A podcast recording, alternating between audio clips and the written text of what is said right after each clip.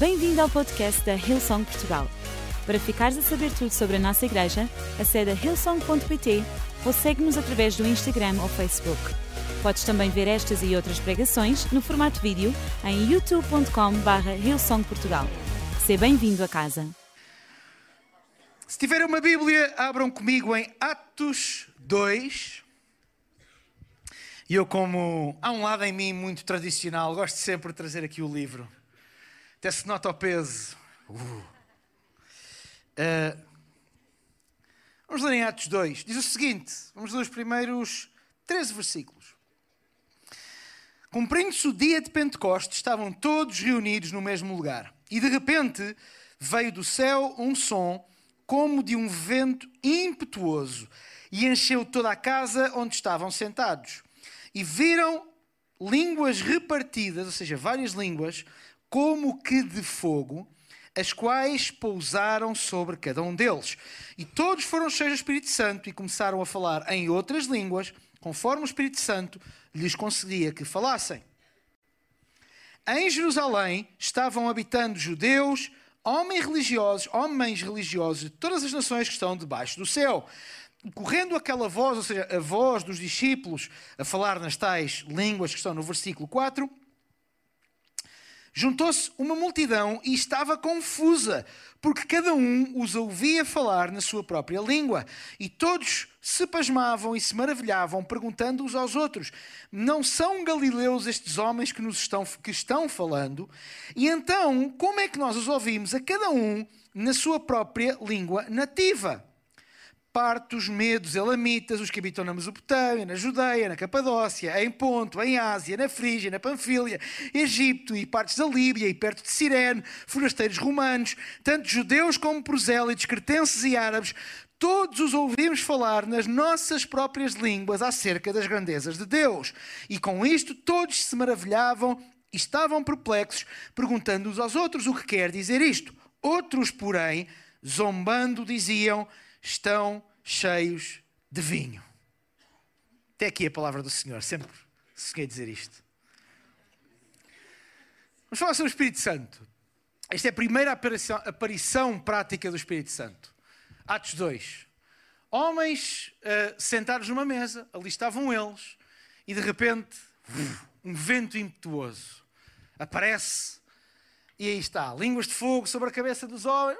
Um filme de Hollywood, basicamente línguas ali repartidas, mal está a falar em línguas que não conhecia, pessoas cá fora deles, estou a falar a minha língua, mas eles não são da Galileia, mas eles agora sabem falar grego, mas eles agora sabem falar aramaico, mas eles agora sabem falar, sei lá, o que vocês quiserem. E esta é a primeira aparição, e a primeira aparição eu creio que nos dá muito boas ideias sobre o Espírito Santo. E eu gostava que nós hoje pudéssemos falar sobre como é que nós discernimos o que é o Espírito Santo e o que é que acontece quando alguém tem o Espírito Santo na sua vida. Na primeira reunião eu falei um bocadinho sobre cheios do Espírito, se depois quiserem ouvir podem fazê-lo. E eu falava sobre como Isaías, Isaías, lá no capítulo 61, ele diz que estou cheio do Espírito do Senhor e com isso ele dá-nos várias coisas, vários sinais, e isso são sinais de discernimento, de saber o que dizer e o que fazer, a quem dizer e a quem fazer, mas também de ousadia para o fazer e que estes são dois sinais de alguém que está cheio do Espírito Santo. Falei também um bocadinho sobre Jesus no deserto e sobre como a tentação é um sinal que alguém está cheio do Espírito Santo, porque a palavra de Deus diz que Jesus, cheio do Espírito Santo, foi guiado pelo Espírito Santo até ao deserto e que durante os 40 dias que esteve no deserto eh, foi tentado pelo inimigo, uma espécie de tentativa desesperada de retirar Jesus daquilo que ele tinha vindo fazer à terra. E que por isso o facto de nós enfrentarmos tentações, o facto de termos discernimento, discernimento e ousadia são sinais de alguém que está cheio do Espírito Santo. Mas há aqui nesta passagem de Atos 2 algumas outras coisas, alguns outros sinais que nós precisamos de olhar. Porque o Espírito Santo é uma parte daquilo que Deus é. Ou seja, o Espírito Santo é uma parte da Trindade. Aliás, vamos pôr assim que é mais correto teologicamente. A Trindade, uh, o facto de Deus ser três, mas ao mesmo tempo ser uno, significa que nós temos uma parte de Deus, ou um Deus uh, uh, que é o Criador, a quem nós chamamos Deus, nós temos uma representação desse mesmo Deus em Jesus, o seu Filho, e depois temos uma promessa que é cumprida em Atos 2, que é o Consolador, o Espírito Santo. E é, qualquer um destes três é Deus, mas interessantemente os três têm papéis e têm funções diferentes dentro daquilo que, lhe foi, que foi criado por eles próprios, pelo próprio Deus. E a função do Espírito Santo é, quando nós dizemos que Deus está connosco, na verdade nós estamos a referir-nos à porção chamada Espírito Santo. É por isso que quando os discípulos, muito, uh, não direi em pânico, talvez seja demais, mas um bocadinho aflitos, de Jesus, então, mas tu vais-te embora, então e agora? Ficamos sozinhos? Vem a promessa que Jesus dá do Espírito Santo, um bocadinho com, não se preocupem, porque eu vou enviar-vos o Consolador, vai vir após mim aquele que vai habitar com vocês. Portanto, quando nós pensamos em Deus em nós, quando nós pensamos na presença de Deus em nós, nós estamos a pensar no Espírito Santo.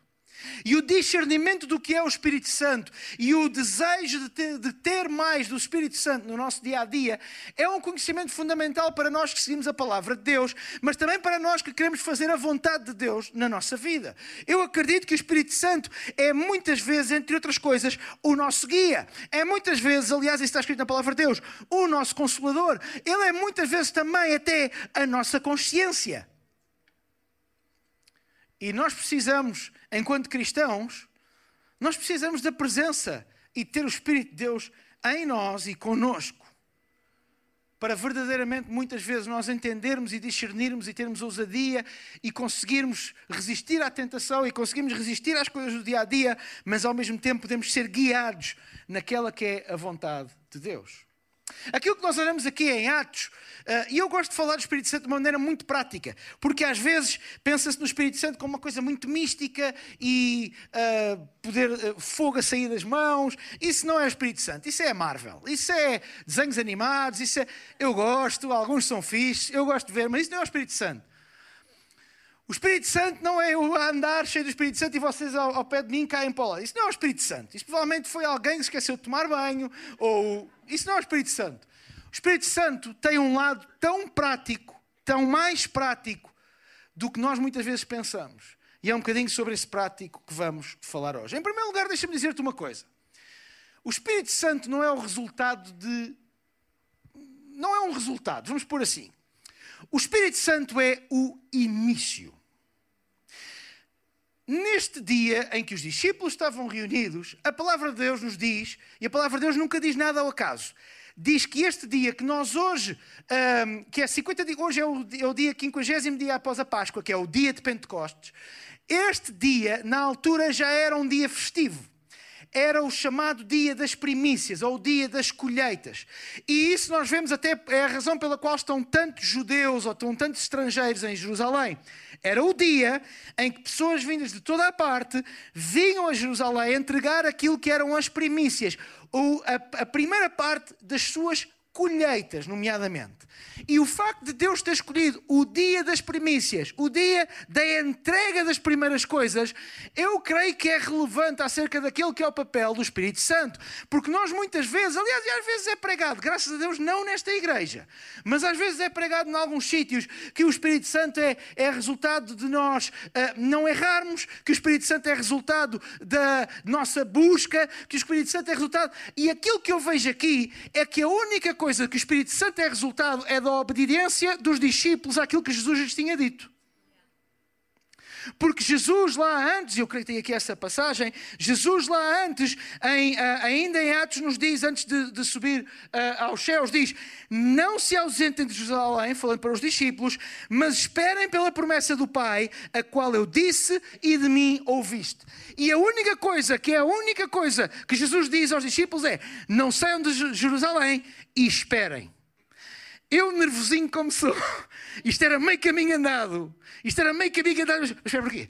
Mas, mas, então, mas quanto tempo é que vai demorar? Ó oh, Senhor, pelo menos dá-nos uma é o quê? É 10 dias? É, é 10 anos? Senhor, não me vai deixar assim no vazio. Por amor de Deus. Senhor, tu sabes, tu sabes que eu, eu, sou, eu sou uma pessoa nervosa. Eu.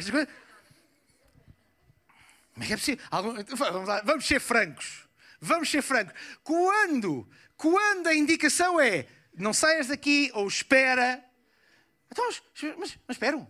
Então, então, então, mas não é já. Então, mas quanto tempo? Vamos ser francos. Quantos de nós começamos logo a, com aqueles tremores? E a única coisa que foi, que, que, que uh, foi resultado aqui foi da obediência dos discípulos em esperar uma coisa que eles não sabiam o que era, quando vinha, nem como vinha. Os discípulos não sabiam nada e ainda assim obedeceram.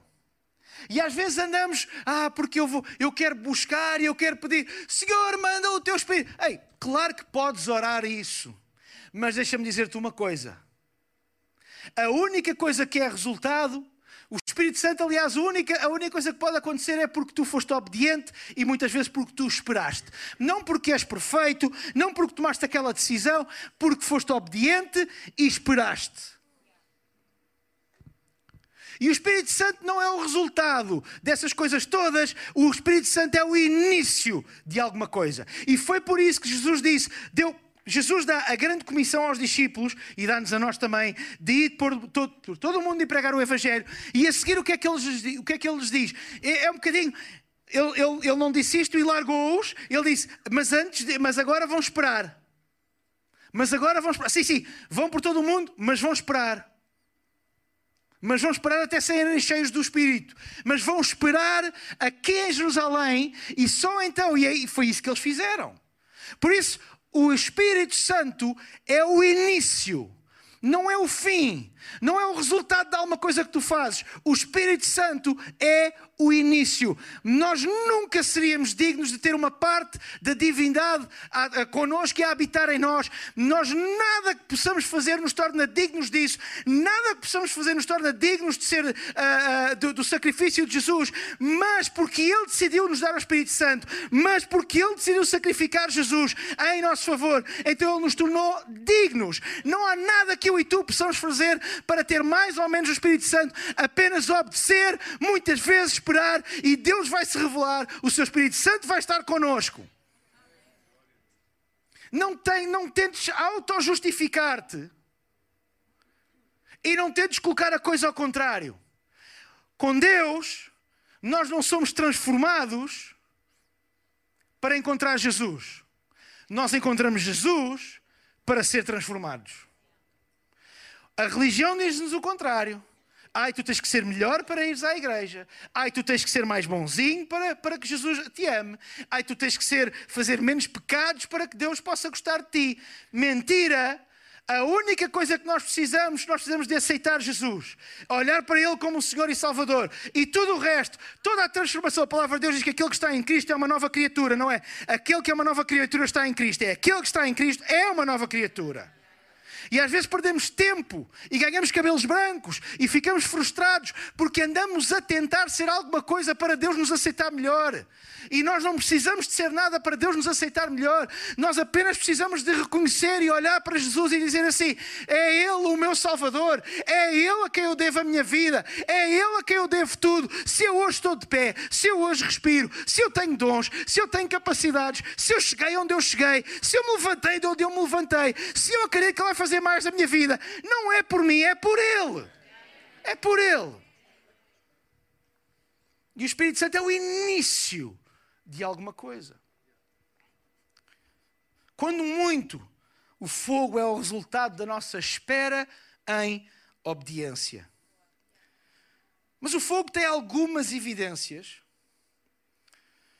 E a primeira evidência é estranha. São línguas. Uh! É muito interessante. A palavra de Deus diz que todos foram cheios do Espírito e começaram a falar outras línguas. Logo a seguir versículo 4, salvo erro. Uma das evidências, e agora vamos tornar isto prático. Não, não, não quero falar tanto na parte do batismo no Espírito Santo e o falar línguas estranhas, embora isso seja importante, mas deixa-me dizer-te uma coisa. Aquele que está cheio do Espírito Santo não fala mais a mesma língua.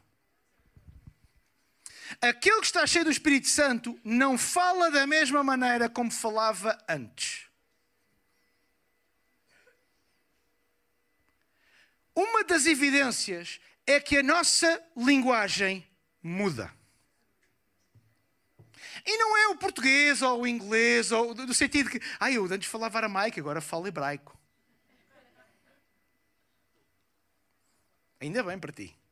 Ah, eu antes falava inglês, agora não, agora expulsei o inglês da minha vida. Em nome de Jesus, vou falar uma nova língua. Vou falar alemão. Ou francês. Não é disso. É que o Espírito Santo em nós produz uma forma de nós falarmos diferente. Onde nós falávamos maldade, hoje falamos bondade. Onde nós falávamos derrota, hoje falamos vitória. Onde nós falávamos fraqueza, hoje falamos força.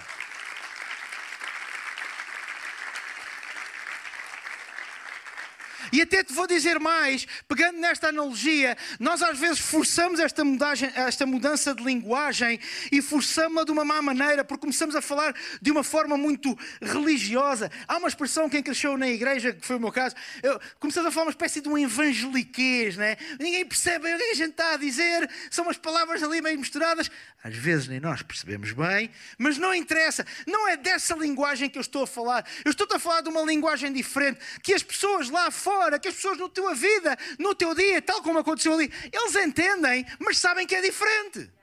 O que é aconteceu ali? Os homens que tinham vindo tantos sítios, ao ouvirem aquelas vozes, aproximaram-se e disseram: Mas aqueles homens não são da Galileia. Então como é que ele está a falar grego? Ou como é que ele está a falar. Uh, já não sei mais. Uh, hebraico, talvez era o que eles falavam, é o aramaico. Uh, como é que ele está a falar esta língua? Como é que ele está a falar a língua de Creta, ou da Frígia, ou da Líbia? Ou como é que ele está a falar uma língua que eu, que eu entendo perfeitamente? Eles não são da Galileia. E a mesma coisa é muito interessante porque a Bíblia diz que não só eles ouviram, como foram atraídos. Isso causou efeito de atração. Quando nós estamos cheios do Espírito Santo, nós mudamos a nossa linguagem e isso atrai gente. Porque, claro, quem é que quer estar ao pé de alguém que só se queixa? Mas quem é que quer estar ao pé de alguém que tem sempre uma palavra de encorajamento? Eu quero! Quem é que está, quer estar ao pé de alguém que tem sempre uma, uma, uma, uma, palavra de consolo ou de conforto? Quem é que quer estar ao pé de alguém que, claro que toda a gente quer, quem quer estar ao pé, de, ao pé de alguém que até diz: Olha, eu sei que estás a passar uma dificuldade, olha, eu sei que talvez tu até não creias, mas eu vou orar por ti. Claro que toda a gente quer. O problema é se nós nos começamos a dizer cristãos e não permitimos que o Espírito Santo mude a maneira como nós falamos. Continuamos com a mesma conversinha de sempre. Continuamos com o mesmo small talk, a, a conversa de corredor, a conversa de bastidor. Oh, já viste o que é que o outro fez? Olha, e, e, aquilo. E envenenamos tudo o que está à volta. Deixa-me dizer-te uma coisa. A evidência do Espírito Santo é que a tua língua não mais é a mesma. Não mais é a mesma.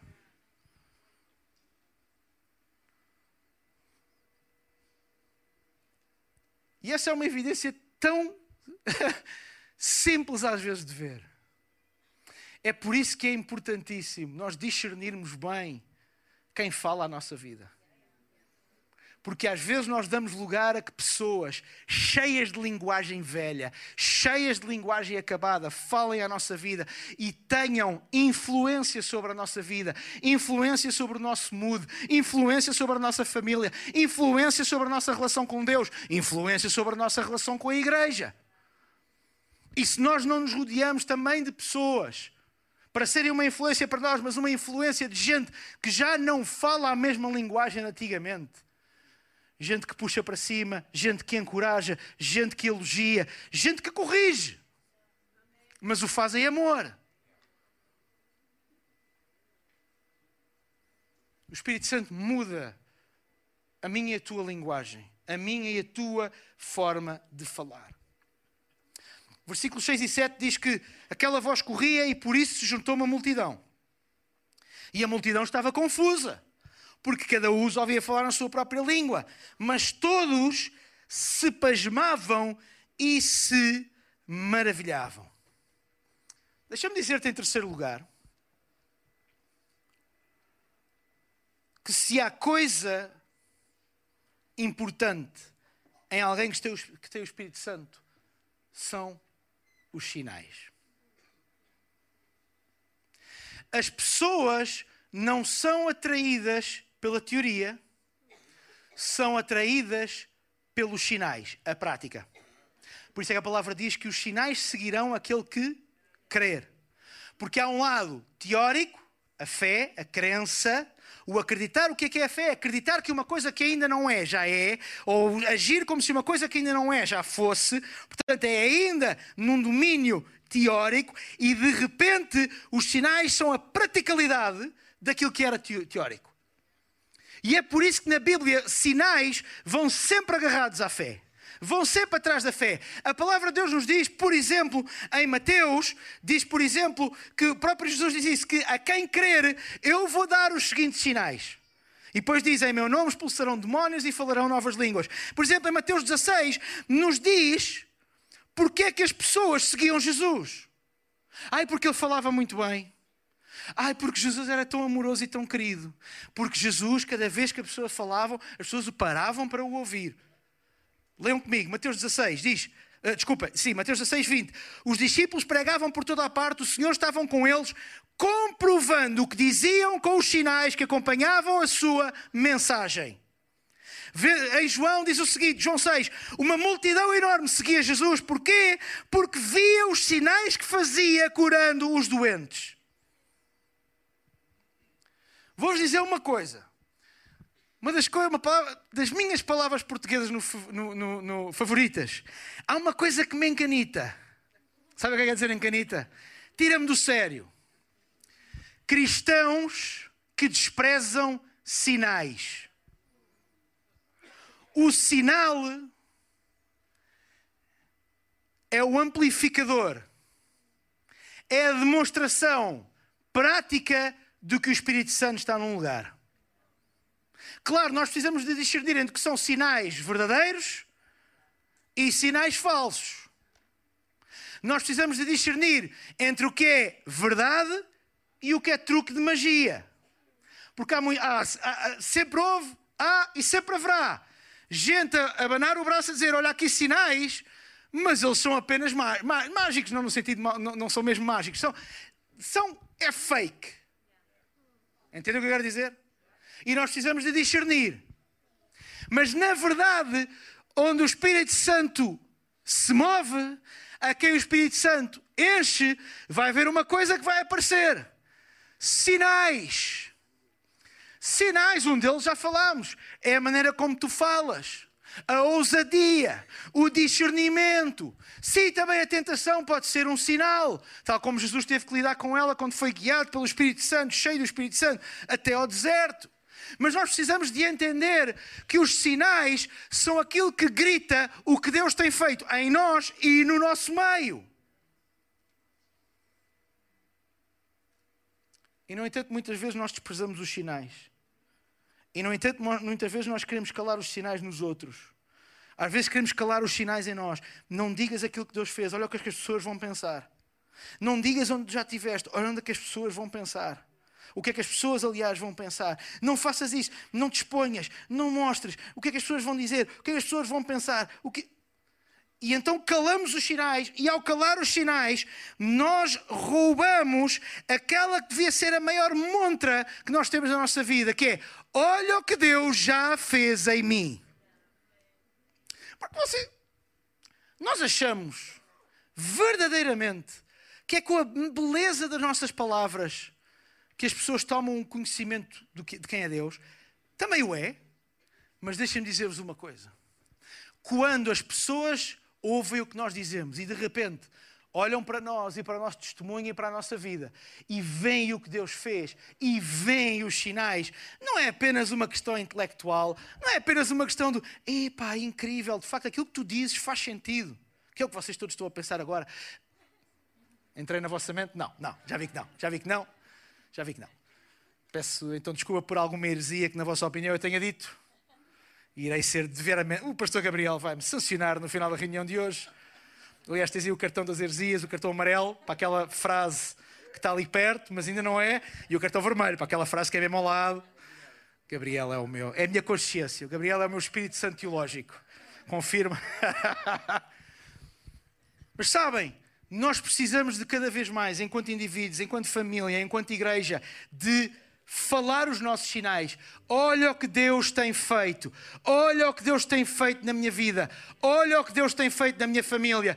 Olha o que Deus tem feito na minha carreira. Olha o que Deus fez. Olha onde eu estava e olha onde eu estou. Sabes até para quê? Para que para outros possa servir de fé possa servir de motor e alimenta a sua fé, de olhar e dizer assim: espera aí, se Deus fez com ele, por que é que ele não vai fazer comigo? Se Deus o recuperou, por que é que ele não vai fazer comigo? Há três anos, há dois anos e meio, eu entrei numa, num burnout, num esgotamento. De um dia para o outro, fiquei completamente incapacitado de tudo o que era, de tudo o que eu fazia, da minha atividade normal completamente incapacitado. E tive vários meses a recuperar. E um dia, quando achei que estava, ok, estou em condições de fazer, disse-o publicamente. Publicamente disse: Eu passei por isto, por isto e por isto, e não tenho vergonha nenhuma de falar nisso. Vergonha nenhuma. E sabem porquê que eu fiz isso? Não há em mim uma pinga de. Aliás, vou-vos ser franco, foi das coisas que mais me custou depois de dizer publicamente o que tinha passado, foi lidar às vezes com alguma condescendência. As pessoas chegavam ao pé de ti com o maior, o melhor dos seus corações. Mas as pessoas chegavam ao pé de mim com uma cara. Que estás? Agora já estás bem. Aquilo mexia comigo interiormente. Estou bem, filho, estou bem. Não, a minha, a minha, o meu objetivo nunca foi o mínimo de condescendência, nem de abracinhos, nem de. Uh, uh, ou, ou de gerar alguma reação. Zero. O meu objetivo foi só um. Quantas pessoas no nosso mundo, no meu mundo, no teu mundo, não passam por situações idênticas e à volta deles tem aquele testemunho que diz: Ei, pai, tive de tomar medicação a minha vida toda. E depois tem o outro testemunho que diz assim: pá, olha, eu nunca mais voltei a ser o mesmo. E depois tem outro testemunho que diz assim: houve, foi tão difícil que tu não imaginas, olha, a minha família desagregou-se, ou isto aconteceu, eu nunca mais voltei a fazer o pude voltar a fazer o que fazia na altura. E ainda tem outro testemunho que diz assim: é pá, tu nunca mais vais voltar a estar a 100%. E ainda tem outro testemunho que diz assim: tu agora tens de ter cuidado e não sei. E de repente eu poder dizer assim: olha, meu querido, se por alguma razão tu estás nessa situação, eu quero que tu saibas o meu testemunho. Passaram dois anos e meio, vai fazer três anos em julho. E pela graça de Deus, eu estou de pé. A minha família está inteira. A minha mente está saudável. Se eu lido com dificuldades, se há dias em que eu me sinto mais próximo de quebrar, como me sentia antes, mas eu quero te dar um testemunho, porque é um sinal que Deus fez da minha vida. Não vais ter que ficar agarrado a isso o resto da tua vida, tu não vais ser mentalmente uh, incapacitado o resto da tua vida. Deus pode restaurar, Deus vai restaurar, e eu quero que tu saibas isso. E foi por isso que eu disse publicamente: isto foi o que eu passei, mas é aqui que eu estou, e é aqui que Deus me tem trazido, e eu não sei até onde é que Ele me vai levar, mas uma coisa eu sei: a sua obra não terminou, Ele não acabou a obra na minha vida, na vida da minha família, na, na nossa na igreja, no nosso ministério. E eu não sei quem precisa de ouvir isto aqui, eu não sei quem precisa de ouvir isto lá fora, mas era o que faltava, o diabo calar a minha voz para dizer que é possível. É possível. Era o que faltava, por causa da vergonha. Ou o que é que as pessoas vão pensar? O que é que as pessoas vão dizer? Era o que faltava. E Ele jamais vai calar a minha voz. Jamais vai calar a minha voz. E eu espero que Ele jamais cala a tua. Porque se eu e tu nos calarmos, sabes o que é que diz a Bíblia? Até as pedras vão falar. Eu não quero que as pedras na minha rua falem. Eu não quero que as pedras na minha cidade falem. Eu quero falar aquilo que Ele fez em mim.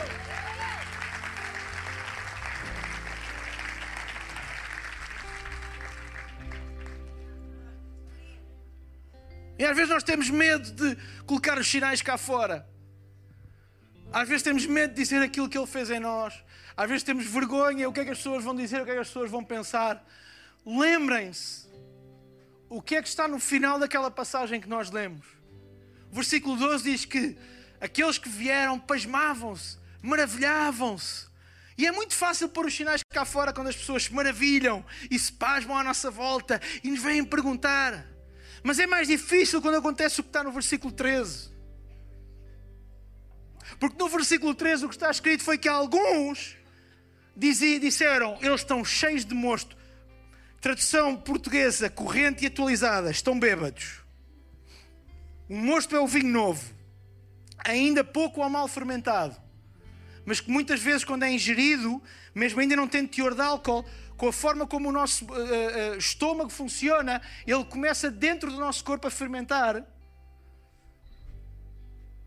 e pode gerar um caso, uma situação de alcoolismo ou de estares alcoolizado. E foi aí aqueles homens que disseram: é impossível. Perante aqueles sinais todos, quer dizer, homens que do nada falavam línguas que não conheciam, houve alguns que disseram assim: eles estão cheios de monstros. E eu quero dizer uma coisa.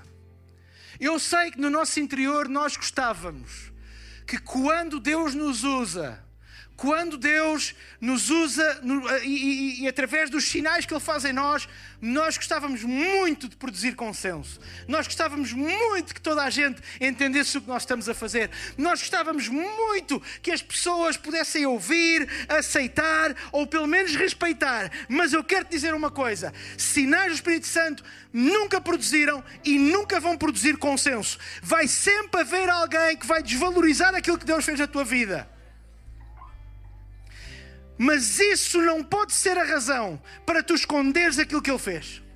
Não pode ser a razão para tu calares os sinais daquilo que ele tem feito na tua vida. Porque eu também te digo por experiência, e se calhar tu também o podes dizer, muitas vezes os que um dia duvidaram, rasgaram, fizeram troça daquilo que foram os sinais que Deus fez em nós e daquilo que Ele fez na nossa vida, são os primeiros, quando veio o seu, o seu mundo no vale da sombra da morte, a vir ter contigo e dizer assim: Eu preciso dessa tua esperança. Olha, e Deus nos dê a sabedoria e a elevação para nesse momento sermos os primeiros a dar a mão. Mesmo quando alguém que fez troça de ti mesmo quando alguém duvidou daquilo que Deus fez em ti, quando essa pessoa chega à tua vida, que de longe da nossa boca esteja um eu disse-te, eu avisei-te, não acreditaste, e que perto da nossa boca está como está Isaías, que sejamos os primeiros a consolar os que choram, a falar liberdade aos que estão presos, a trazer as boas novas aos pobres, saber o que dizer e a quem dizer, não andar a pregar ira para os desgraçados que estão a chorar. Isso não é Espírito Santo. Isso são homens a falar. Não se prega ira a quem está em necessidade. A quem está em necessidade, nós pregamos as boas novas. O que as pessoas precisam de ouvir não é que Deus vai arrebentar com elas, desculpem. Não é que Deus vai dar cabo delas se eles não acreditarem. O que as pessoas precisam de ouvir é que Deus tem algo muito melhor para a sua vida. Deixa-me dizer-te uma coisa. O que as pessoas precisam não é de fugir do inferno. O que as pessoas precisam é de abraçar Jesus. Eu sei que uma coisa leva à outra. Mas verdadeiramente, quando nós colocamos. Por isso é que a palavra de Deus não diz para nós desviarmos os olhos do, diabo, diz para nós colocarmos os olhos em Jesus. Por isso é que a palavra de Deus diz para primeiro buscarmos o reino de Deus e a sua justiça e o resto nos é acrescentado. Que os nossos sinais possam ser tão visíveis que até aqueles que um dia, se calhar até nos colocaram em dificuldades por causa daquilo que nós queremos, possam um dia vir ter connosco e dizer assim: Eu não sei o que é que tu acreditas, eu não sei que Deus é o teu, mas, man, eu preciso de uma esperança como a tua eu não consigo mais viver a minha vida da, forma como eu tenho vivido. Eu preciso da tua ajuda, eu preciso do teu conselho. A minha vida está assim, a minha família está assim. Eu estou descontrolado. Minhas finanças, a minha carreira. E aí tu tens os teus. Tu tens o teu testemunho. E não é um testemunho limpinho e polidinho.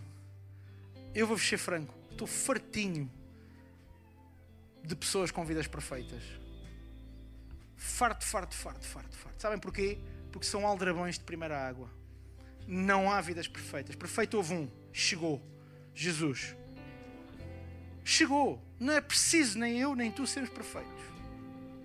E é na nossa imperfeição que Ele nos abraça.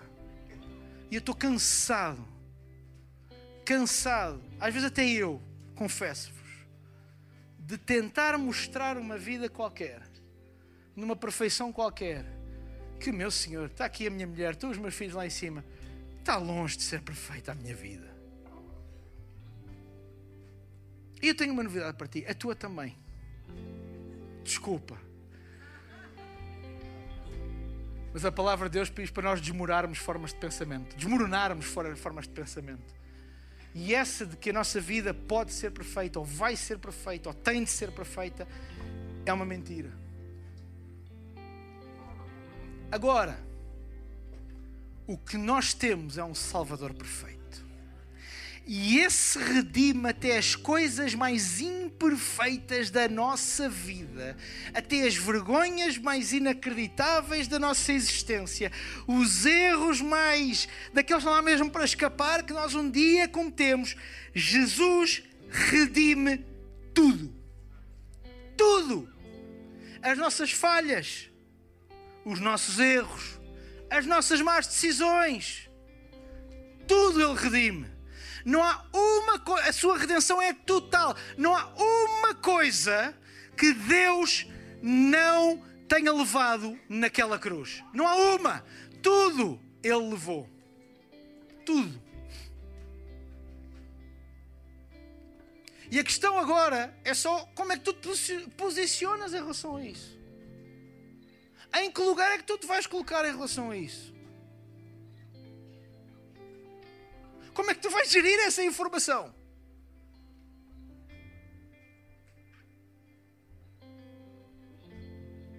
Enquanto nós ficamos de pé, e eu pedia que não houvesse movimento,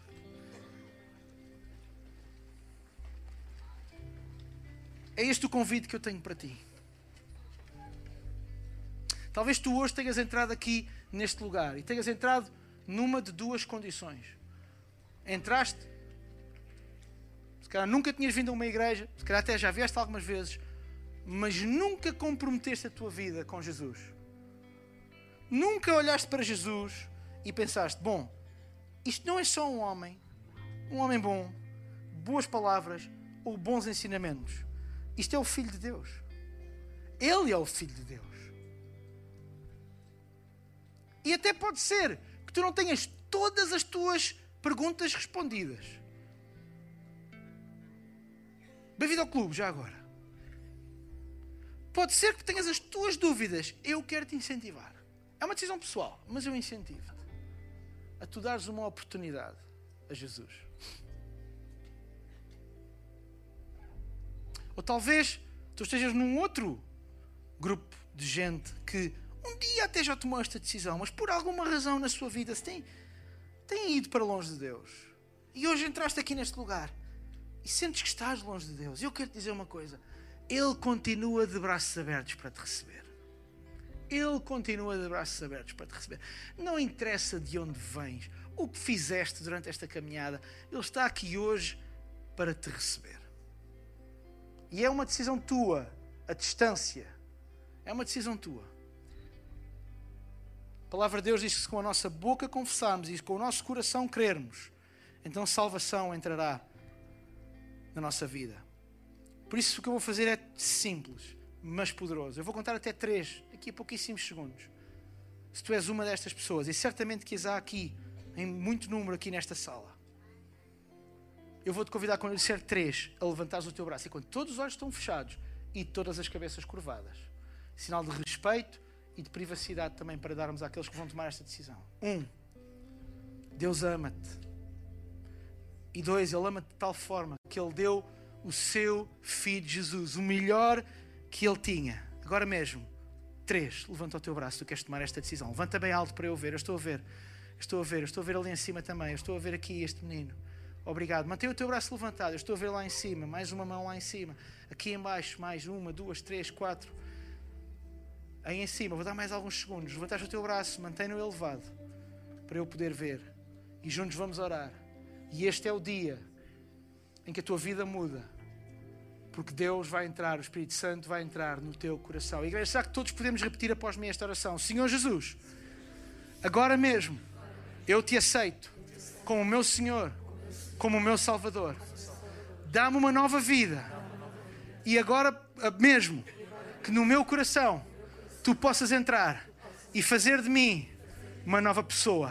A partir de agora, eu sou um filho de Deus.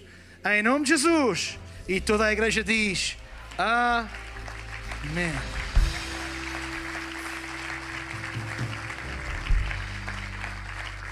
Esperamos que a mensagem de hoje te tenha inspirado e encorajado. Se tomaste a decisão de seguir Jesus pela primeira vez, acede a hillsong.pt Jesus para dar o teu próximo passo. Te lembramos que podes seguir-nos no Facebook e Instagram para saber tudo o que se passa na vida da nossa igreja. O melhor ainda está por vir.